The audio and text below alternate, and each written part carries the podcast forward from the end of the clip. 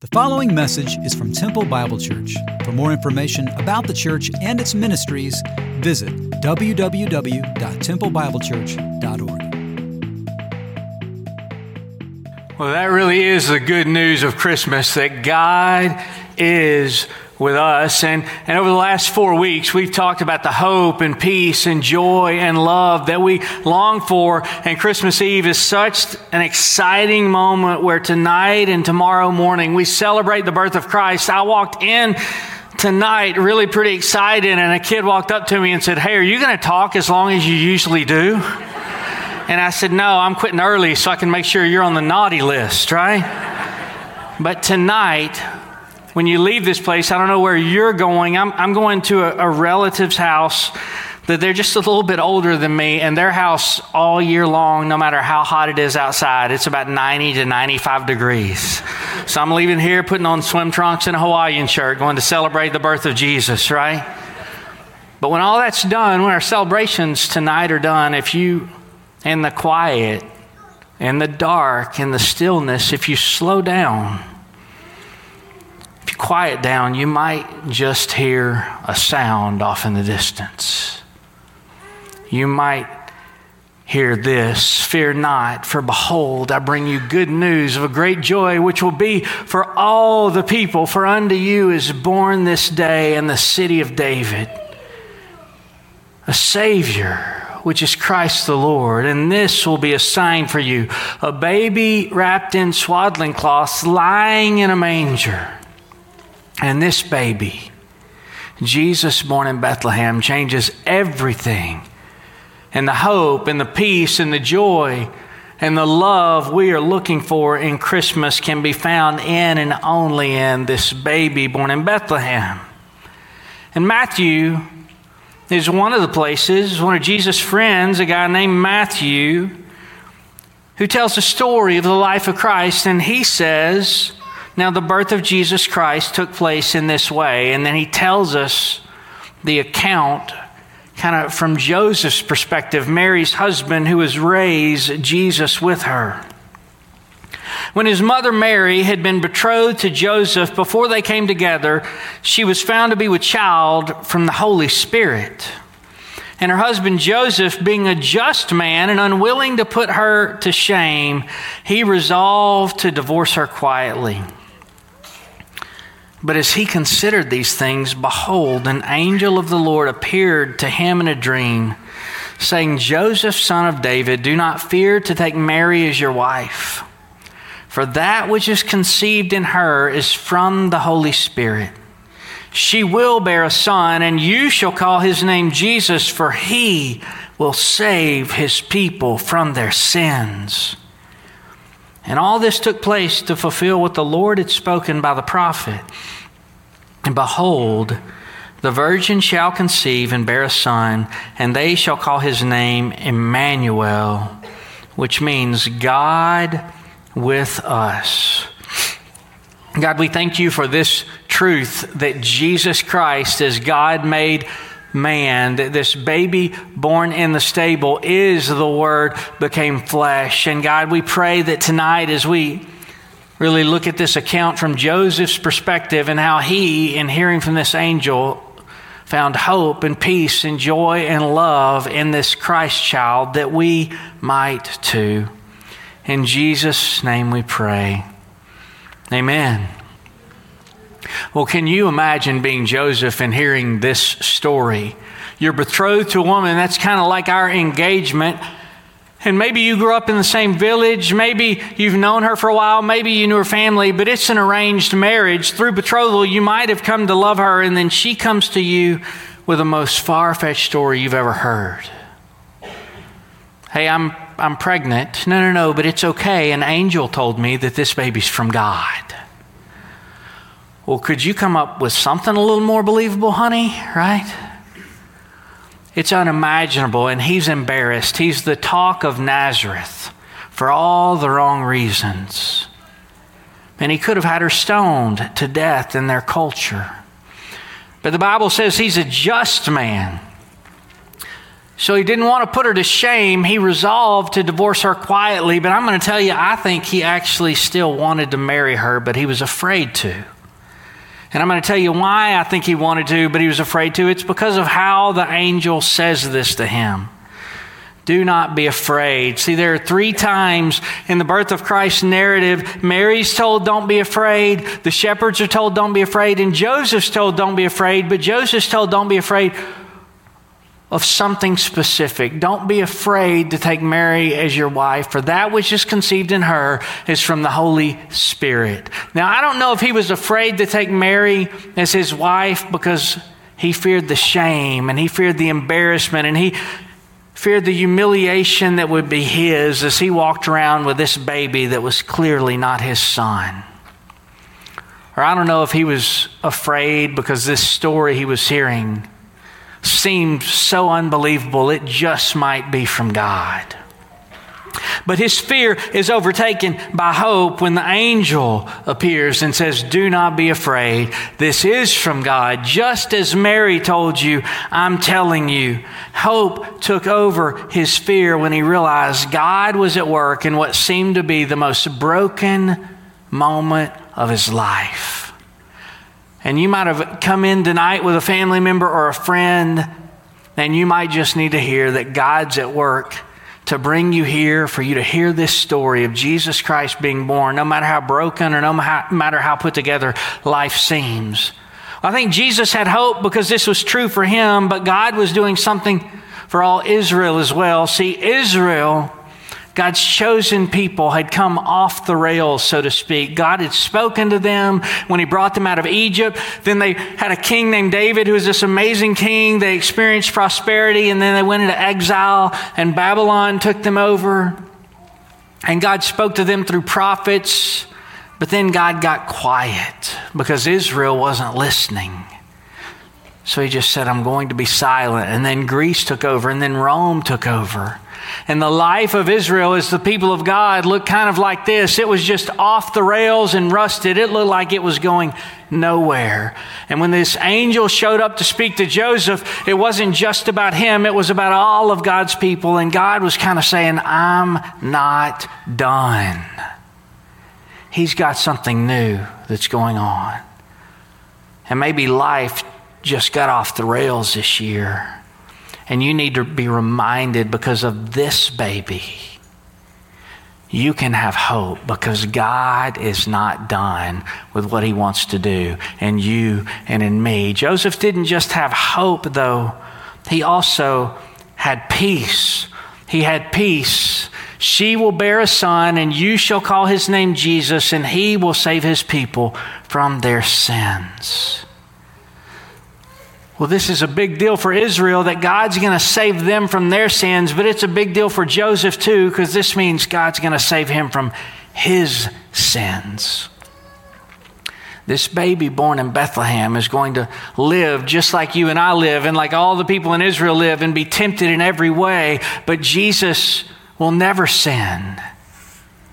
And 33 years after this child is born, he's going to die on a cross to take on the punishment of the sin of all Israel and all the world, even yours and mine. And he'll rise from the dead and our sins can be forgiven so Joseph can have peace and we can have peace, whether Israel was occupied or not, whether they were exiled or not, whether Greece had taken over, whether Rome could taken over, they could have peace because their biggest problem of all, not something outside them, something inside them, was going to be taken care of. He was going to save them from their sins.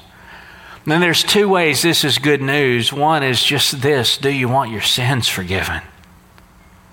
I do. And this child born in Bethlehem is going to die for the forgiveness of sins.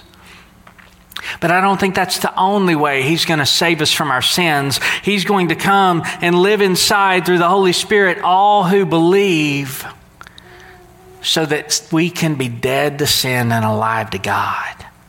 And you might hear that God wants to kill sin in you, and that seemed like bad news, but it's really good news. God doesn't want to kill sin in you and me because it's delightful. He wants to kill sin in you and me because it's deadly. See, this baby born, his entire life, his death, his resurrection, Jesus Christ just screams how much he is for us. Can there be peace at Christmas? Can there be peace in your heart during the holidays? See, some of you hear that Advent is about peace, and you go, Well, that's the absence of anxiety, and I really want to have peace, but I still can't sleep at night. Some of you hear peace is the absence of conflict, and you go, I really want to have peace, but I'm pretty sure whoever wrote this book did not know the relatives I'm about to go be with. Let's see, this is about peace with God. And this baby came so that Joseph's and my and your sins can be forgiven. So at Christmas, we can have hope and we can have peace. But it's not just hope and peace that we can have, we can have joy as well. Joseph is told all this took place to fulfill what the Lord has spoken by the prophet Behold, the virgin shall conceive and bear a son, and they shall call his name Emmanuel. See, this is the culmination of 700 years of prophecy. A virgin will conceive and bear a son, and you shall call his name Emmanuel. And about a year after Isaiah prophesied that, people thought, is this the son born? And then they kept thinking, is this the son born? And decades later, is this the son born? And centuries later, is this the son born? And on this night, when angels speak to shepherds and wise men start following that star, the son is finally born. And Joseph finds out he's got a role to play in the story that God is telling to restore all humanity from their brokenness and separation from God.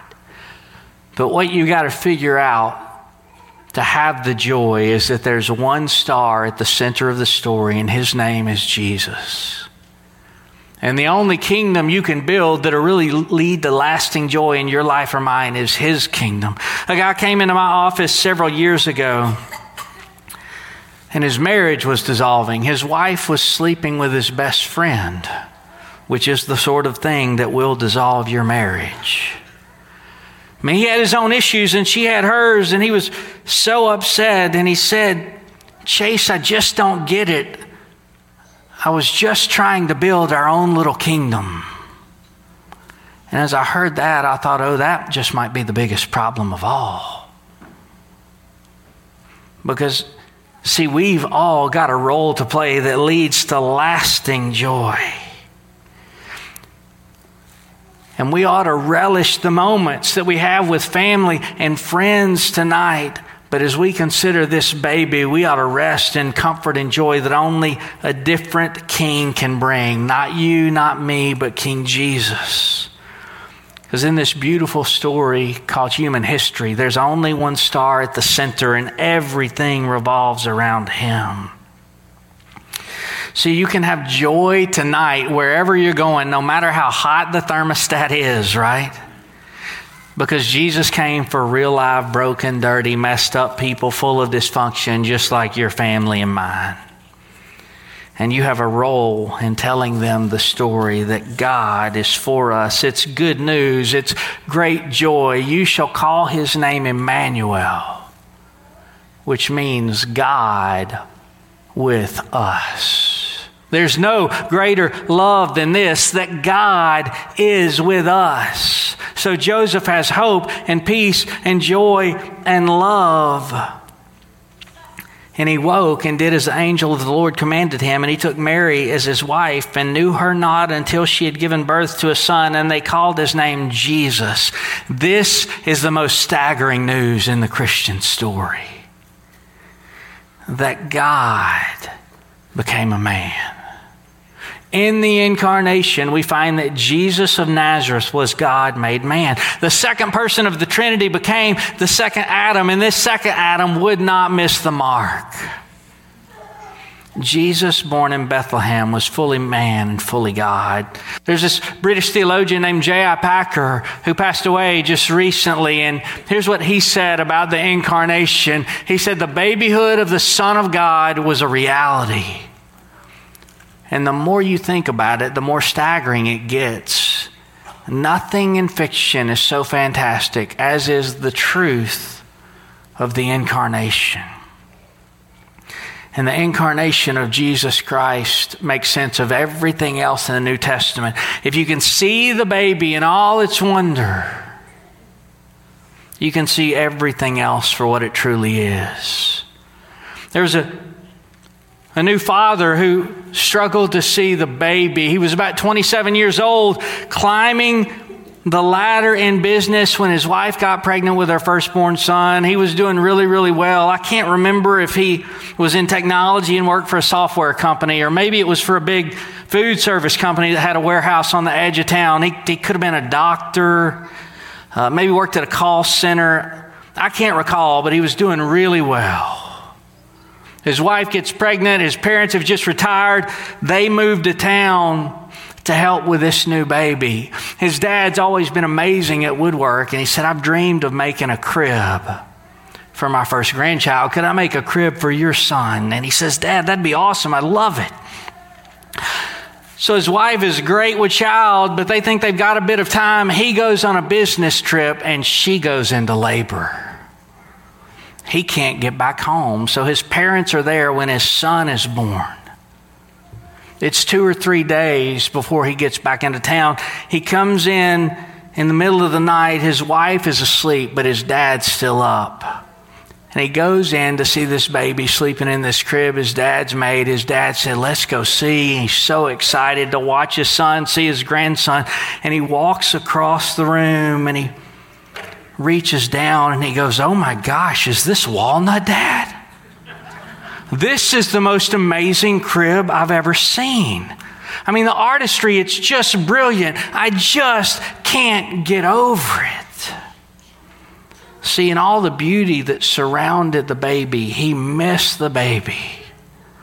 And I got to tell you, there's a lot of beauty. Some great food and drink to be had, lights to see, trees to be amazed at, presents to open. But let's not forget to see the baby and all his wonder at the center of this story. Because this baby, see, he's got the hope and the peace and the joy and the love that everybody's looking for, whether we know it or not. God, would you help us tonight to have a really wonderful time with our families? And God, would you help us? stand in wonder, awe, and amazement at this baby who brings hope and peace and joy and love into life for us. In Jesus' name, amen.